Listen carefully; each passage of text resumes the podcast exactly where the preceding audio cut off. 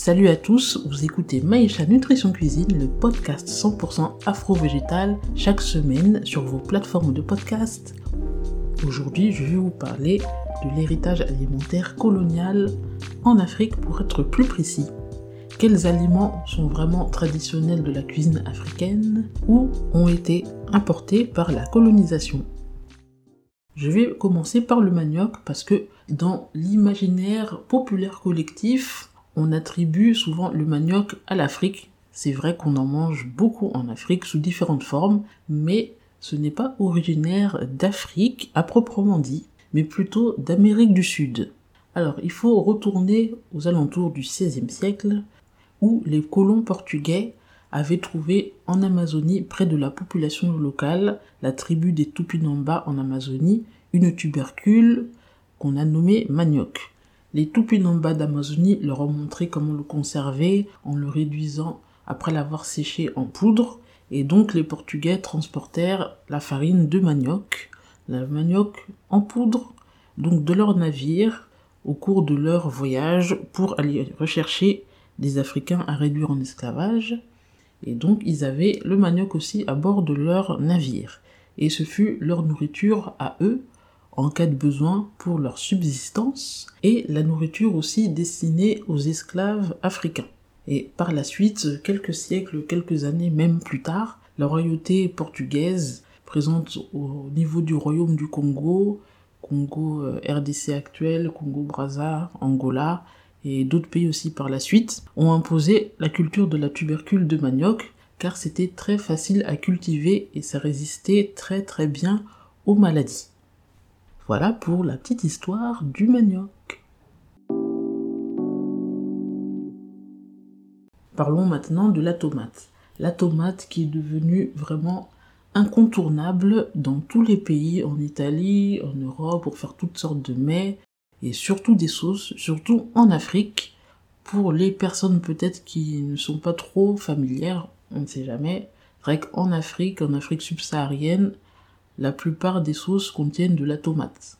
Même les sauces à base d'arachide ou d'autres contiennent de la tomate, c'est devenu un des éléments de base pour faire la sauce. On en consomme pratiquement tous les jours. Mais la tomate, comme vous vous en doutez, vu le titre, l'intitulé du sujet, ce n'est pas originaire ni d'Afrique, ni d'Europe, ni même d'Italie comme on pourrait penser. Cela vient du Pérou.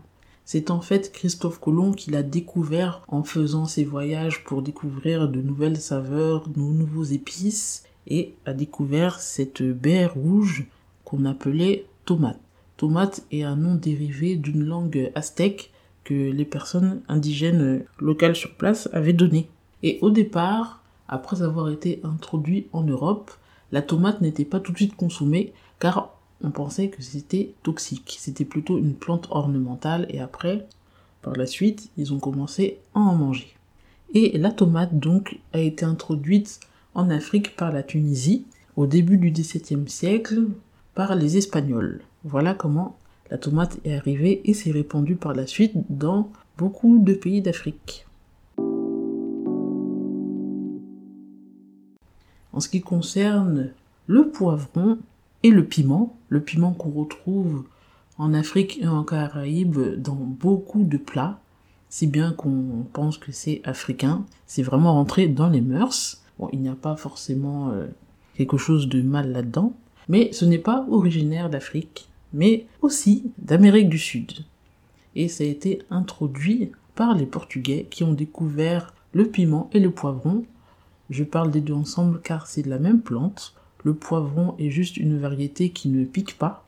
Et donc, ils l'ont emmené avec les autres choses qu'ils ont découvert en Amérique du Sud pour faire concurrence à Christophe Colomb et l'ont imposé dans les pays qu'ils ont commencé à coloniser en Afrique. Et en cinquième, je vais vous parler de la cacahuète ou de l'arachide selon le terme qu'on veut lui donner, qui est bien connu en Afrique pour faire les sauces, les sauces d'arachide, mafé comme on appelle dans certains pays d'Afrique comme le Sénégal. Le nom est différent, mais on la connaît bien et c'est aussi très bon. Mais, comme vous pouvez vous en douter maintenant, c'est aussi originaire d'Amérique du Sud. Oui. et cela a été importé en Amérique du Nord et aussi en Afrique via la colonisation. Les colons européens avaient étendu le commerce d'arachide car ils l'utilisaient pour faire de l'huile.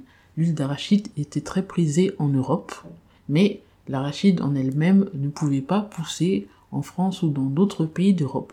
Donc on l'a imposé dans les pays d'Afrique du côté de euh, la côte, les pays où traditionnellement on cultivait euh, du fonio, du sorgho, aussi le riz indigène local. Et lorsque l'arachide est arrivé et a été imposé, donc les Africains, les populations sur place n'ont pas pu, ils ont été voire empêchés de cultiver leurs céréales consommées traditionnellement pour cultiver l'arachide de façon intensive.